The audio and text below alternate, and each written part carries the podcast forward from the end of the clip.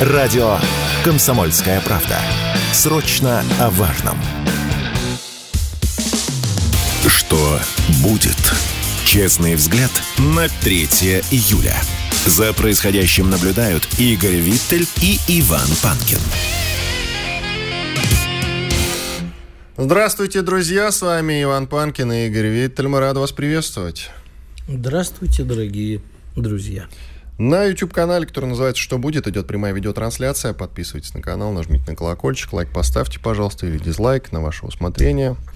Пишите в чате в середине, в конце этого часа, в середине следующего, во время больших перерывов. Будем отвечать на ваши вопросы. Про другие площадки тоже, пожалуйста, не забывайте. Это и наша группа во ВКонтакте, и старый добрый Рутюб. Там тоже подпишитесь, пожалуйста, на наш канал. Будем развивать и ВКонтактик, и Рутюб, соответственно. Ну и для тех, кто любит ушами, подкаст-платформы CastBox, Яндекс.Музыка, Google Подкаст, Apple Подкаст. Пожалуйста, пользуйтесь любой удобный для вас. Ну и телеграм-каналы «Радио Комсомольская правда». Там, кстати, дублируется видеотрансляция.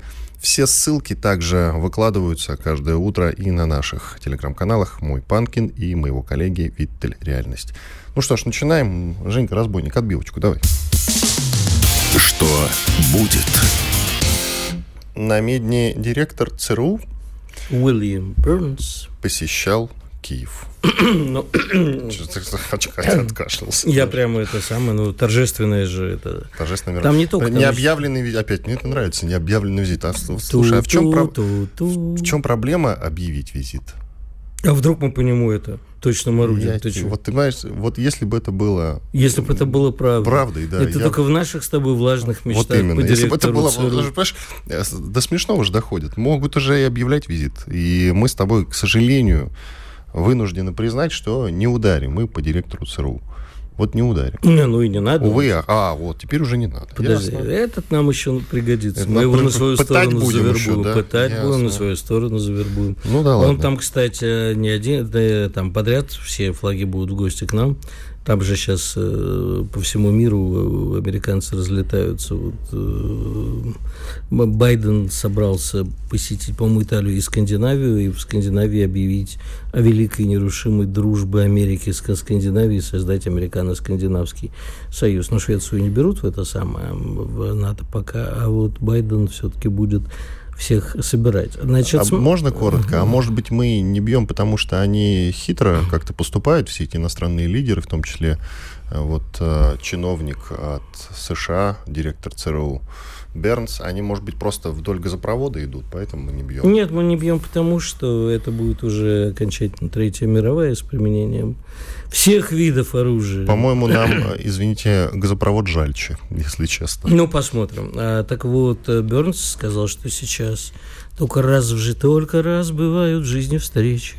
Так вот, только раз в жизни бывает такая ситуация, когда появляется возможность забербовать такое количество русских шпионов. Почему он об этом заявляет в Киеве, непонятно, но, видимо, хочет как-то утешить э, Зеленского. Ну, о чем-то же надо говорить. А Зеленский говорил, что вот типа в, г- там, общался после вот, э, пресс-конференции, после его встречи с испанским премьер-министром, он вообще сказал, но это, правда, ник- никто не может верифицировать пока, это очень аккуратно пишет об этом CNN, что якобы Зеленский заявил о том, что в бойне на Украине было убито 21 тысяча вагнеров, и что вообще эти вагнера на самом деле непонятно, как они были убиты в бою на Украине, потому что главная их цель свержение российского президента. Забавно. Кстати, ну это сходится, практически сходится с теми цифрами, которые озвучивал ныне одиозный товарищ Пригожин. Ну да, я поэтому и говорю. Видимо, они с Зеленским как-то спелись. Только у Зеленского, видишь, на одну тысячу больше. Ну, я не знаю, как он там считал. Значит, на самом деле, если так вот брать как бы основную тему, то опять мы видим, что сейчас э, пытаются всех э, перекрыть России все возможные пути. И э, подогреть Скандинавию так, чтобы постоянно шла какая-нибудь вербальная угроза, как минимум вербальная оттуда. И Зеленский рвется, Зеленский, прости, они, кстати, похожи чем-то, Макрон рвется на саммит БРИКС, а, пытаясь э, разрушить эту нерушимую дружбу, э, учитывая, что, кстати, сейчас БРИКС собирается делать единую валюту, привязанную к золоту, это тоже для Запада очень неприятная такая вещь. Особенно если арабы вступят. И со всех сторон нас сейчас пытаются э, где изолировать, где спровоцировать, поэтому будьте бдительны, товарищи. И если... Не вербуйтесь. Нет, во-первых, не вербуйтесь, конечно. То лучше так, смотрите, если они вам пообещают деньги, деньги берите, но несите на поддержку вооруженных сил Российской Федерации и закупайте необходимое для наших солдат. На самом деле шутки шутками, но могут быть и дети, как известно. Поэтому тут э, мы с тобой рассуждаем так вальяжно на счет, а людей надо предупреждать и готовить. Вербовка-то она разная бывает. Люди зачастую даже не подозревают, что они завербованы. Мы до сих пор не знаем, как оно там было с Треповой, которая взорвала Владлена Татарского. Поэтому... Не, ну там украинцы, видимо, Шутки в сторону. Ну, она, Нет, понимаешь, мы до сих пор не знаем, как она была завербована, что ей конкретно сказали, была ли она в курсе того, что она несет именно взрывную струну, ну и так далее и тому подобное. Скажи, ну. пожалуйста, как ты себе представляешь, вот видя рекламу ЦРУ, они ее достаточно широко дают, да, причем да, да. в Америке. В телеграм-каналах. И в телеграм-каналах, и в Америке. Вот ты увидел рекламу ЦРУ. Ты что, пойдешь, пойдешь вербоваться? Надо... А те, кто пойдут... Смотри, ты спрашиваешь меня. Угу. Я человек более-менее подготовленный. А простые люди воспринимают эту информацию по-другому. Надо учитывать Правильно. Это. И они идут, им говорят, фиг вам, а нафиг вы нам нужны.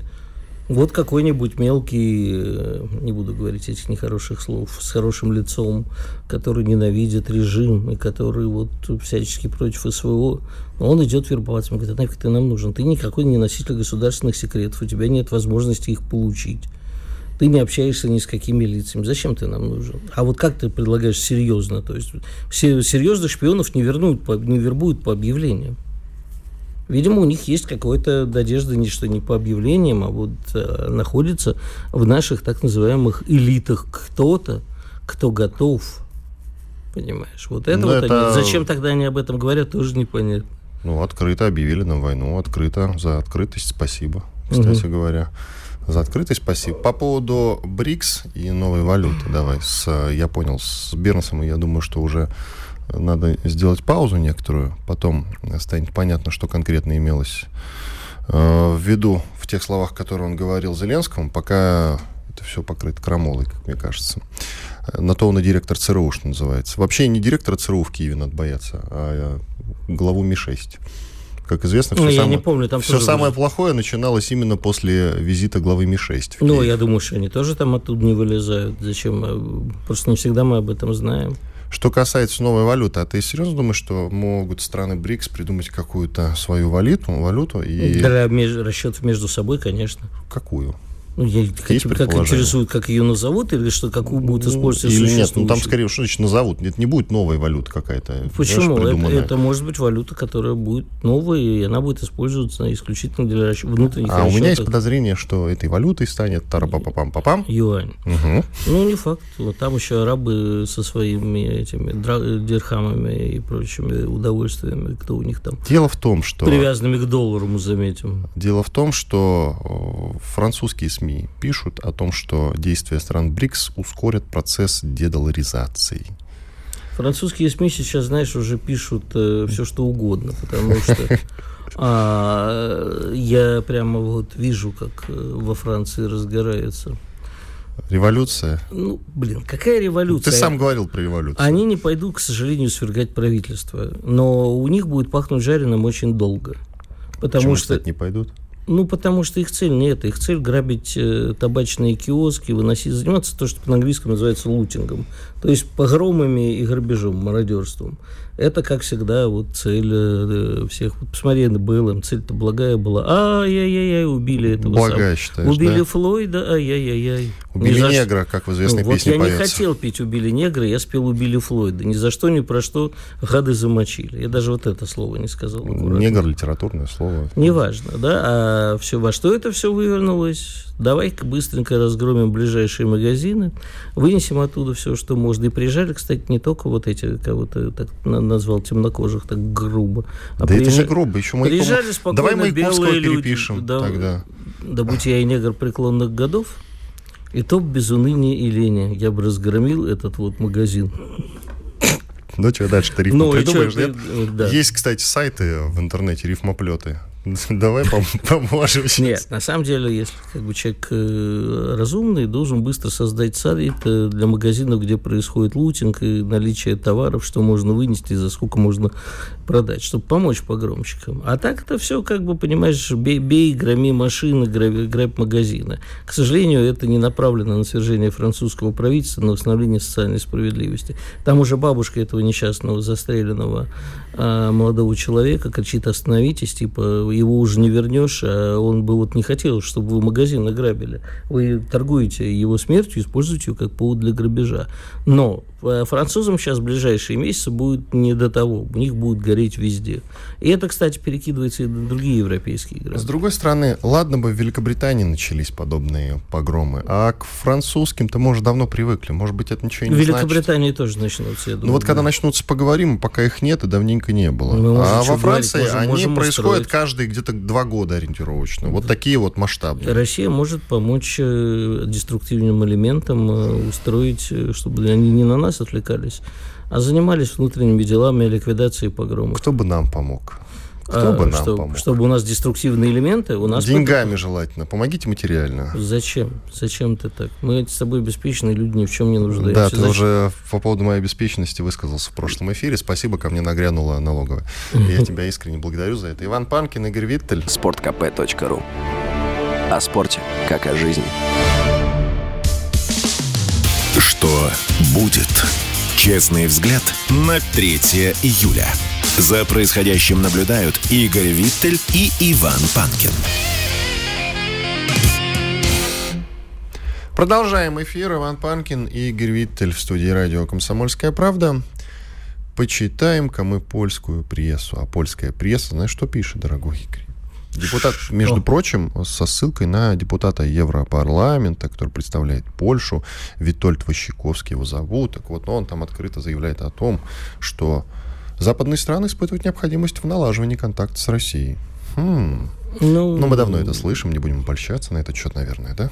Так это не только он сказал. Там за а последние дни очень многие говорили, в том числе австрийский очень известный деятель. Один, по-моему, бывший премьер-министр, могу ошибиться, он тоже заявил, что, товарищи, Россия – это огромный кусок территории, это страна, которую не вычеркнешь ни из культуры, ни из жизни, ни из экономики. И это часть Европы, нам все равно придется общаться с Россией, сказал он. Так, ну, слушай, ничего нового, в общем, цитировать, конечно, члены Европарламента, это так себе история, потому что, ну, в общем, это обычно такие, знаешь, люди, которые больше нигде ни на что не пригодились, и вот формально заседают в Европарламенте. Но Прям я... как вот Прям как... Я понял твою не очень изящную шутку. Промолчи. Как, как, как депутаты, вот... Черт возьми. Нельзя же говорить целиком полностью, да, чтобы не прилетело там но... по закону об оскорблении власти, например. Кор- короче, вы все поняли, да. Так вот, э, ну, да, действительно появляются такие мысли. Это понятно, что э, как бы они и будут появляться. Вопрос только, как будут включать заднюю. Вот в этом весь вопрос. Ты как... думаешь, что они никогда все-таки не пойдут на диалог с Россией? Пойдут, конечно. Когда?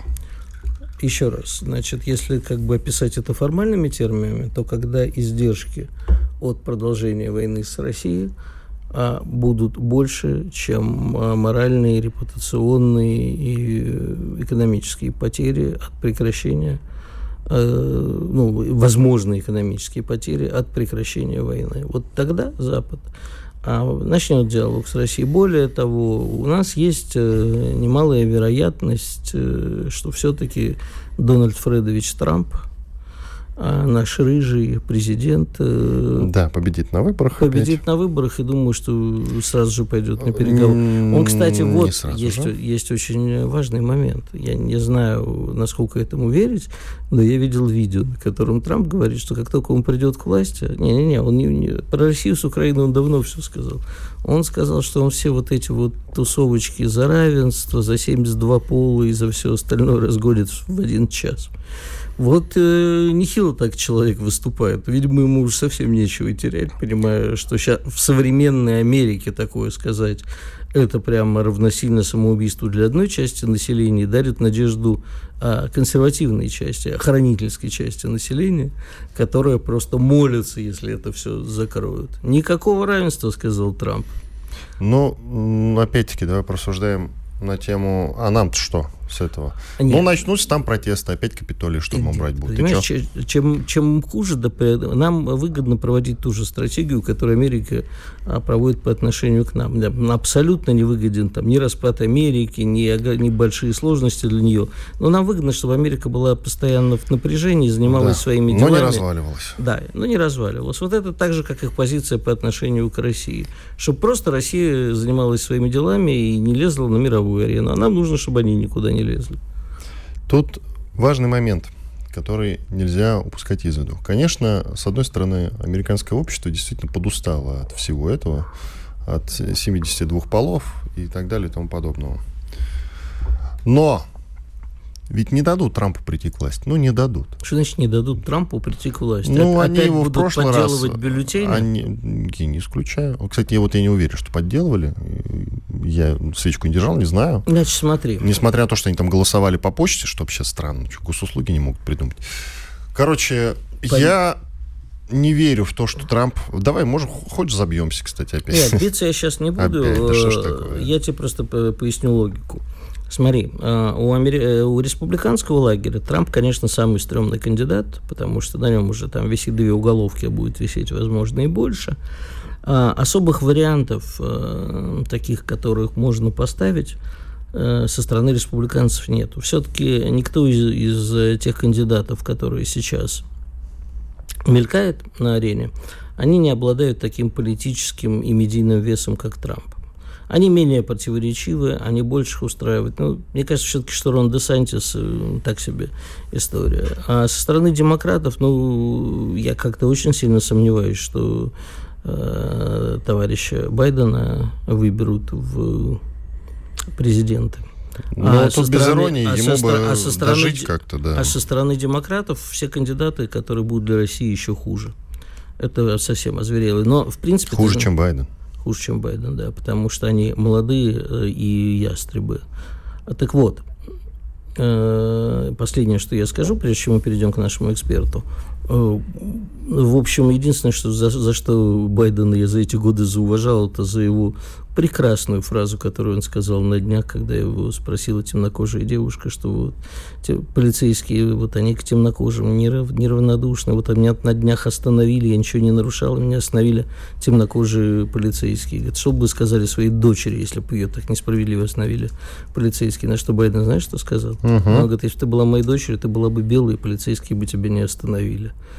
Видимо, у чувака неожиданно проснулось чувство юмора. Или, может быть, он что-нибудь там попутал Да нет, раз. по-моему, совсем прекрасным цинизмом высказался. Подключаем к нашему разговору Павла Шипильна, политического аналитика. Павел Петрович, мы вас приветствуем. Доброе утро. А если вы в курсе, Скажите, пожалуйста, как там дело обстоит э, с форсированием левого берега Днепра от ВСУ? Проходили слухи, что они там едва ли не заняли плацдарм, потом, конечно, наши военкоры опровергли, что плацдарм это слишком большая площадь, нет, но э, у них удалось переправиться и там немного закрепиться. Потом э, шли разговоры о том, что мы их выдавили обратно. Если вы в курсе, поделитесь, как сейчас обстановка. Ну, я не нахожусь на, э, на месте, я пользуюсь теми же источниками, что и вы.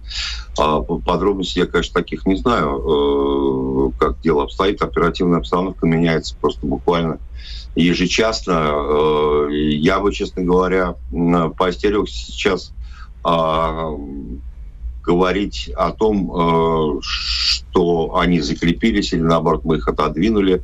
Э, не хотелось бы мне предварять э, какие-то события.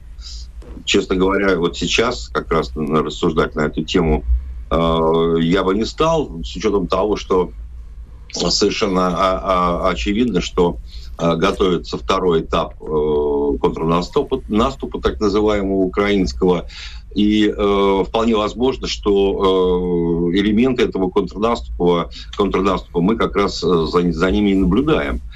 А, вот, поэтому здесь бы я, честно говоря, э, не стал бы э, о подробностях говорить, не спугнуть, так сказать, не выдать там какую-то военную тайну, не дай бог, так сказать. Поэтому они слушают внимательно там и радиоэфиры наши, и читают наши социальные сети, и, так сказать, внимательно а, э, наблюдают за тем, что говорят военкоры.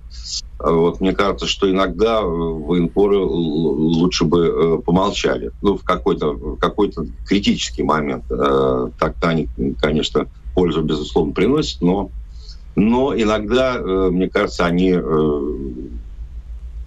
перебарщивают с откровенностью и со, со своей осведомленностью.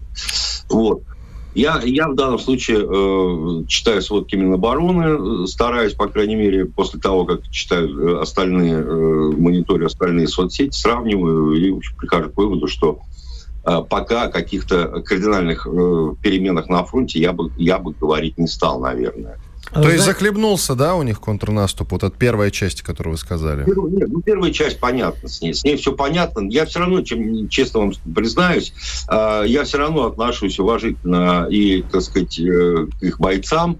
Э, и к их, так сказать, э, возможностям. Ну, то есть э, я понимаю, что это противник, которого следует уважать, и шапками закидывать его не стоит. И американское, ну, в смысле, западное оружие, оно тоже не самое, не самое плохое, так сказать, и с ним приходится бороться, в общем-то, всерьез.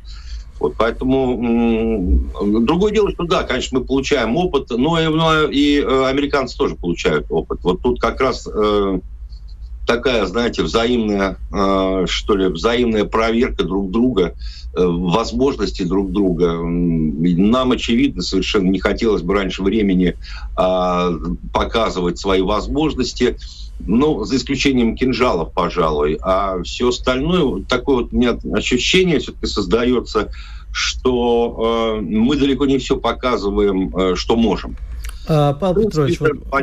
Можно уточнить, вот как раз э, насчет того, что мы не, э, не все показываем, что можем, только ответить, наверное, уже придется после э, ну, перерыва, да, но пока задам вопрос. А CNN пишет, э, ссылаясь на украинского заместителя министра обороны, что мы, э, то есть россияне, э, сделали э, достаточно большой прорыв, э, не только остановив контрнаступ, но в одном месте прямо сильно продвинувшись вперед. И, в общем, это не первый раз, когда я об этом слышу. Возможно, мы действительно не все знаем не до конца. Но об этом уже, наверное, да, Иван, после выпуска новостей и ну рекламы? Ну, да, да, да, да. После этого сейчас сделаем небольшую паузу. Павел Шпилин, политический аналитик, вместе с нами. Павел Петрович, оставайтесь на связи. Через 4 минуты продолжим эфир. Иван Панкин, Игорь Виттель. После полезной рекламы, хороших новостей вернемся к вам, друзья. Я напоминаю, что на нашем канале в YouTube, который называется «Что будет?», идет прямая видеотрансляция. Пожалуйста, подключайтесь. А прямо сейчас будем отвечать на ваши вопросы в чате. Радио «Комсомольская правда». Никаких фейков, только проверенная информация. Что будет? Честный взгляд на 3 июля. За происходящим наблюдают Игорь Виттель и Иван Панкин.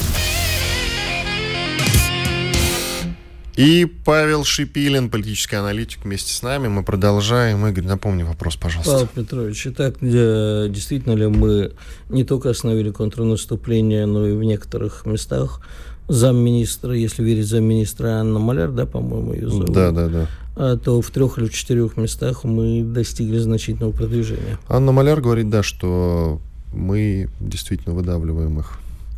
ВСУ. Ну, поскольку э, официального такого подтверждения с нашей стороны этого не было, видимо, этому не придается такого большого значения, э, как пытается представить Украина. Я вполне допускаю, что, э, конечно, в, каких-то, в каком-то месте мы продвинулись, но это не было все-таки основной целью. Такое ощущение, что мы профилактически устранили какую-то угрозу, а не, так сказать, перешли в наступление. Хотя именно наступление, честно говоря, я нашего, я, как и многие, наверное, э, жду гораздо, э, э, гораздо с большим интересом, чем контрнаступление Украины. У меня почему-то вот есть ощущение, что несмотря на все сложности, я еще раз говорю, что я бы не стал так сказать, пренебрегать украинскими и американскими угрозами по этому контрнаступу. Но, тем не менее, э, совершенно очевидно, что э, контрнаступление, контрнаступление и первый, и второй, там, 25 этап будут отбиты. Гораздо, мне кажется, интереснее понять, когда же будет наступление. А вот с этим э, военное руководство и военное политическое руководство э, явно что-то такое скрывают, что-то темнят. Да, то есть э, понятное дело, что э, с нами э, не будут делиться э, оперативными планами. Но, тем не менее, естественно, э, если уж мы говорим о демилитаризации, денацификации Украины, то это совершенно очевидно, что четырьмя бывшими украинскими областями, областями дело не ограничится. А, а чем ограничится? Ну, так сказать, с моей точки зрения, границы из Польши, там, Венгрии, Румынии а, и Беларуси. Другого выхода у нас нет, потому что если а, у Украины я бы все-таки сузил эту проблему до а, размеров Галичины. Если у Галичины останется там хотя бы один район какой-нибудь, а, он все равно будет представлять для нас э, прямую явную угрозу. Вот, поэтому вот э, хотим мы того или нет, э, но эту проблему э, нам придется решать. Хотя, конечно, будет очень тяжело. Я понимаю, что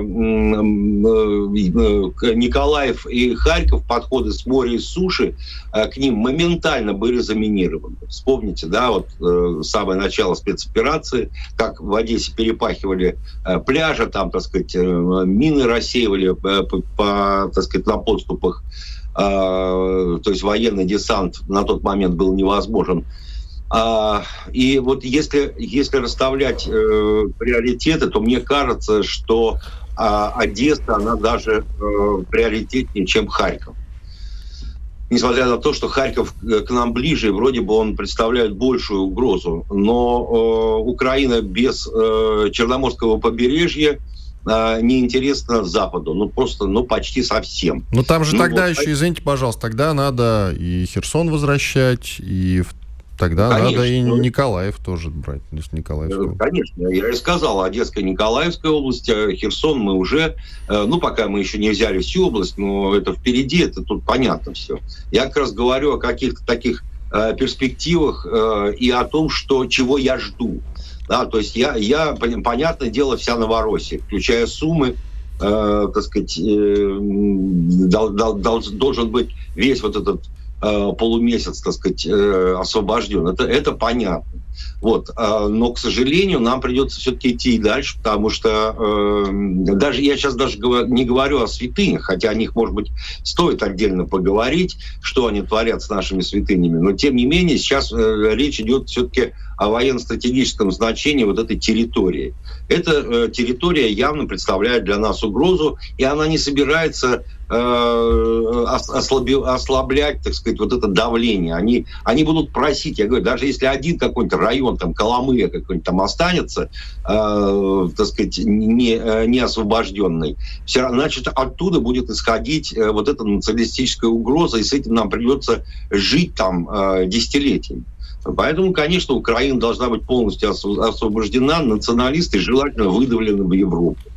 Ну, если не уничтожены, так сказать, в боях, то остатки должны быть выдавлены просто в Европу. А что Свои. касается визита директора ЦРУ Уильяма Бернса, между строк вы что-нибудь заметили интересного в этом визите э, в Киев? Ну, Понимаете, э, это же все-таки э, директор э, секретной службы, да, естественно, конечно, он, ну, мы не можем э, с какой-то э, там э, точностью, с какой-то предположить, зачем он, он поехал в Киев. Он, кстати, зачастил, обратите внимание, у меня даже такое ощущение стало создаваться, будто он э, исполняет роль такого э, посла, больше политического, чем по своим каким-то ЦРУшным делам он туда ездит, он туда мотается. Но, конечно же, э, вот это Э, составляющая, так сказать, э, секретная, она тоже присутствует. Э, я имею в виду вот именно такая разведывательная какая-то. Говорит ли он, э, рассказывает ли он Зеленскому, выдает ли какие-то такие военные секреты? Я не думаю. Я не думаю, что он э, говорит больше, чем то ЦРУшное окружение, которое, э, так сказать, э, Зеленского там пасет э, в Киеве. Э, и не думаю, что он какие-то там откровения ему принес. Ну, разве что э, он мог послание Байдена там передать. Ну, мало кого интересует, мне кажется, послание э, Байдена, особенно Зеленского.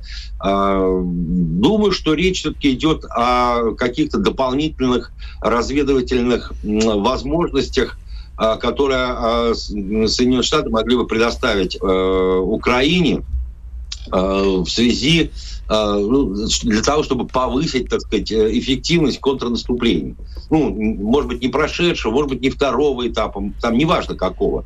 А, это во-первых. Во-вторых, он вполне мог передать какую-то оперативную информацию. Ну, он передает, конечно, дозированно э, все-таки Зеленскому эту э, оперативную информацию, ту, которую счел нужным. Вполне возможно, что э, оперативная информация, так сказать, с которой поступила из России о наших планах.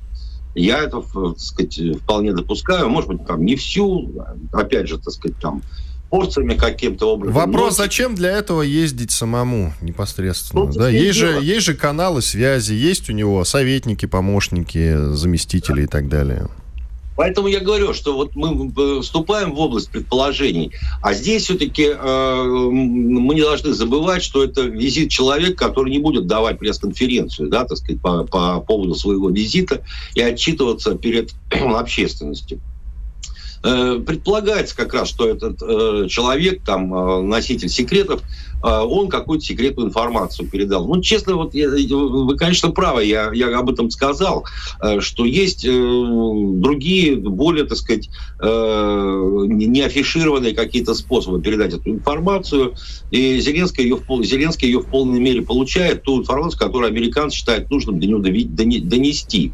А здесь, в данном случае, речь идет, наверное, скорее я бы так сказал, о таком подбадривающем все-таки визите. Потому что он, скорее всего, а, с ним обсуждал там, ну, не только с ним, со своими, естественно, людьми, прежде всего, обсуждал а, перспективы а, контрнаступления Украины на Крым, прежде всего.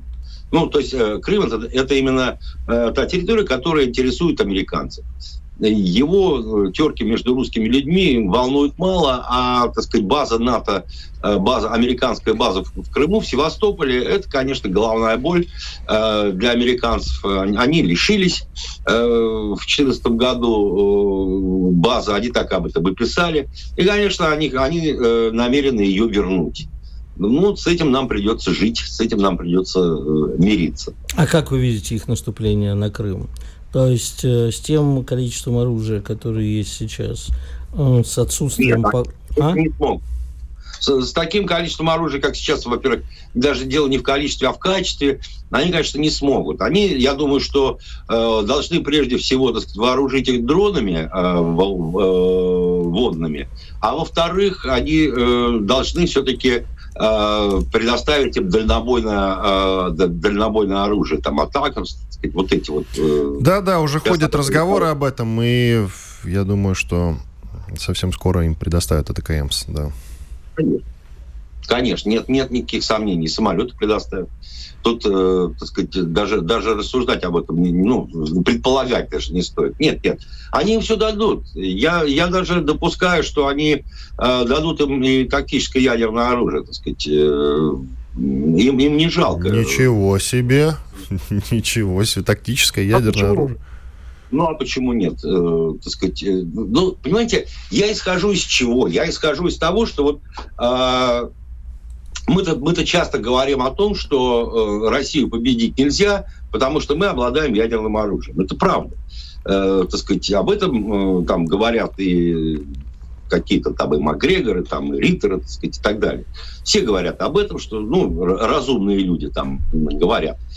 Но мы забываем о том, э, что, э, вернее, не забываем, а, знаете, не учитываем, что ли, э, что лежит на карте, на, на весах у американцев. А у американцев лежат на весах триллионы долларов, если не десятки триллионов долларов, долларов, которые они теряют в случае потери гегемонии. Коротко, э, Павел, Павел Петрович, давайте так, вот э, вернемся к этому разговору после перерыва. Закончите тогда свою мысль. Павел Шпилин, политический аналитик, Иван Панкин и Игорь Виттель. Через две минуты продолжим. Комсомольская правда. Радио, которое не оставит вас равнодушным. Что будет? Честный взгляд на 3 июля. За происходящим наблюдают Игорь Виттель и Иван Панкин. Панкин Виттель и Павел Шпилин, политический аналитик. Павел Петрович, коротко, давайте э, покончим с вашей мыслью по поводу тактического ядерного оружия, которое, по вашему мнению, в перспективе передадут Украине. Это нас очень заинтересовало. Концепцию свою расскажите. Где-то минуту полторы уложитесь только, пожалуйста, ладно? Э, ну, Все очень просто. Э, на кону слишком много. Американцы не рискуют, пытаются сделать так, чтобы не рисковать свои, своими жизнями, своими территориями. А на Европу, а уж тем более на Украину, а уж тем более на Россию совершенно плевать. Поэтому, э, если бы была возможность тайно доставить, э, а то и применить тактическое ядерное оружие э, на территории Украины или России, э, так сказать, они бы на это пошли э, сходу, если бы, э, так сказать, были уверены, что там не, э, что э, не торчат уши, э, так сказать, их, э, и не, не, они не получат ответный удар. Вот. Мне кажется, они озабочены именно тем, чтобы спрятать, так сказать, э, концы в воду и предоставить э, Украине а оружие, которое решит раз и навсегда русский вопрос. Вот так вот я думаю. Дело в том, что э, тактическое ядерное оружие хранится неподалеку, в Германии.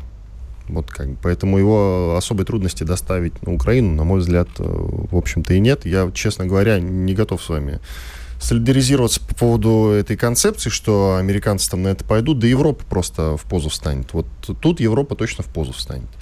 Ладно, этот разговор как-нибудь на потом. Спасибо большое. С нами на связи был Павел Шипилин, политический аналитик. Благодарим его за участие. Подключаем к нашему разговору Дмитрия Стешина, военного корреспондента «Комсомольской правды». Дима, приветствуем тебя. Приветствую.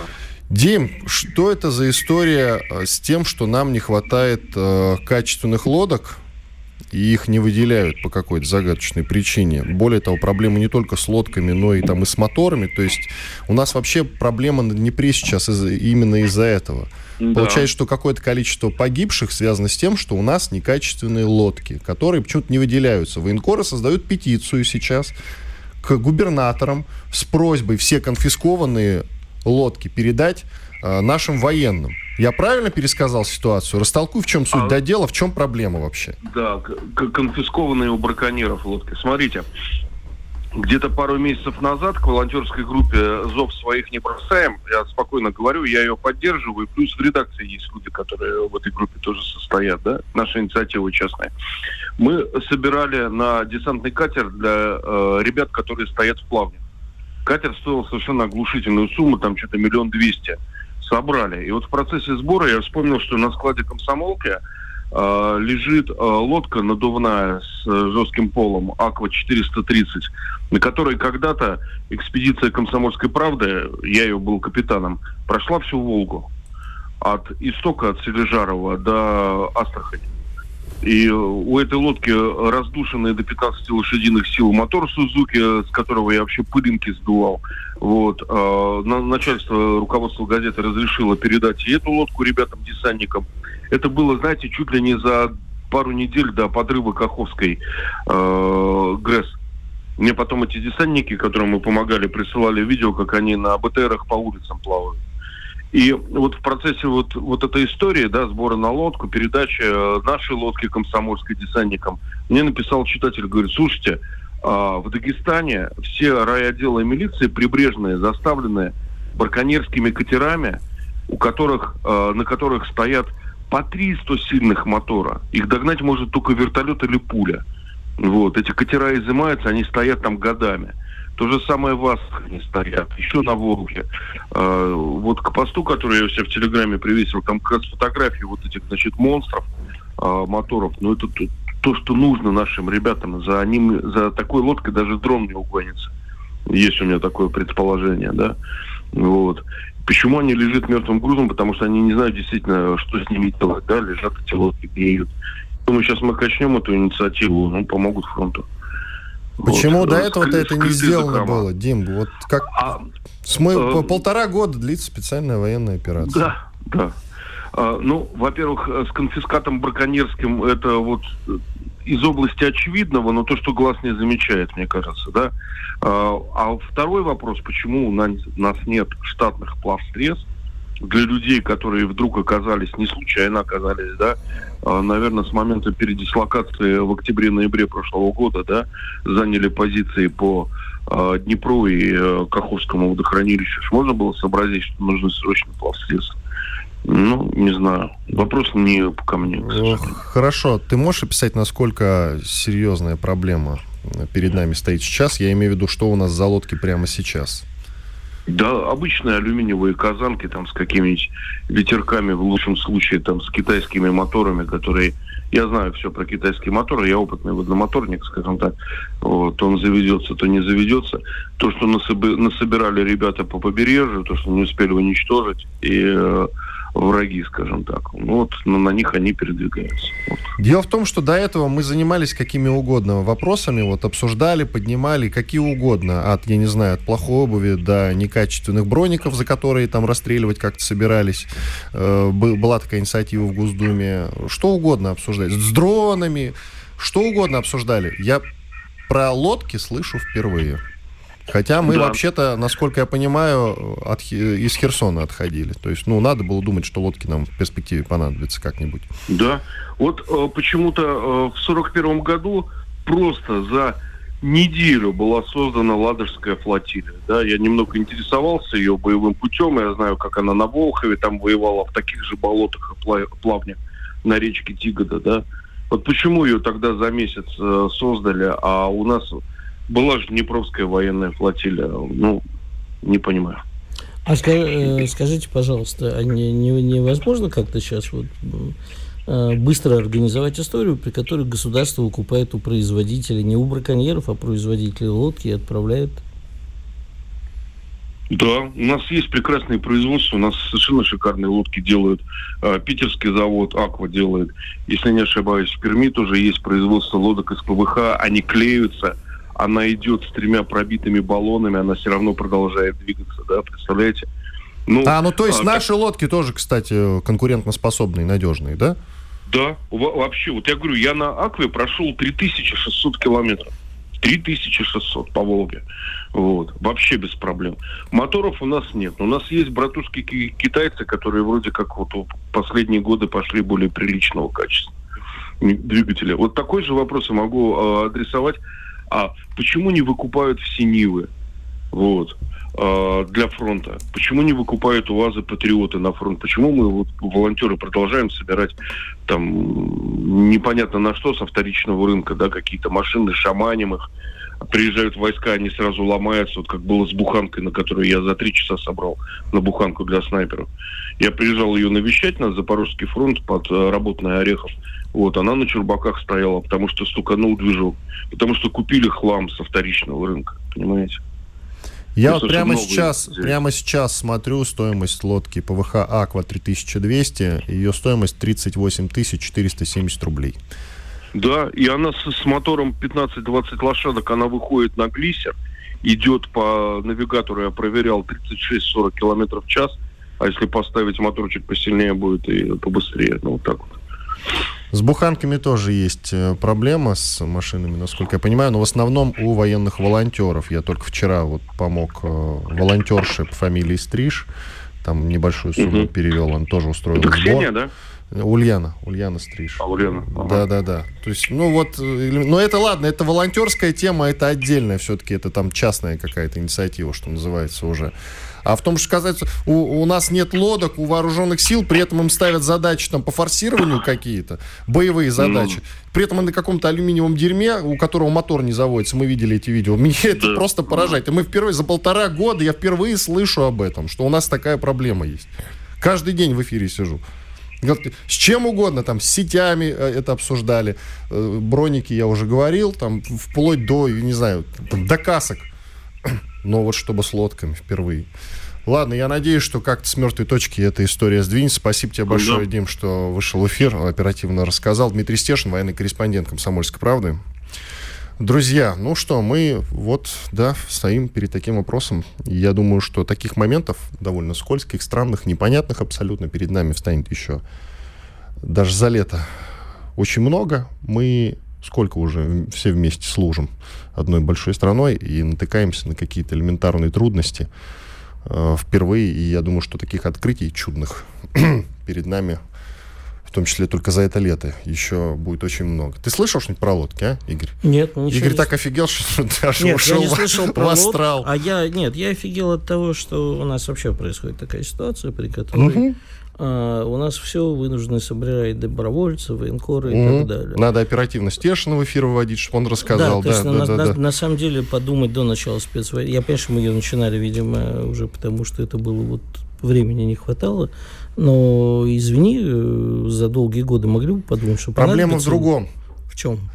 А, вот Шипилин, а, предыдущий наш спикер, сказал, что иногда вот а, военкоры, собственно, перегибают. Да, они, конечно, нужны, но вот а, то, что государство они... не верит военкорам. Да дело не в этом. Он сказал, ну, я бы вот, конечно, иногда бы их приструнял. Он, конечно, не так сказал Шпилин, это я уже от себя добавил, но посыл был именно такой. Если бы не военкоры, если бы не военные волонтеры, то мы бы об этой проблеме вообще не узнали. Ага. И поверьте, она вообще не сдвинулась с мертвой точки. И главное, вот это главное, чтобы Шипилин не начал так журналистов и радиоведущих. Вполне вероятно. Ну, о нас позаботиться могут и другие, как известно. Ладно, Иван Панкин, Игорь Виттель. Уходим на большой перерыв в начале часа. Мы вернемся и продолжим. Оставайтесь с нами на радио «Комсомольская правда». Радио «Комсомольская правда». Мы быстрее телеграм-каналов.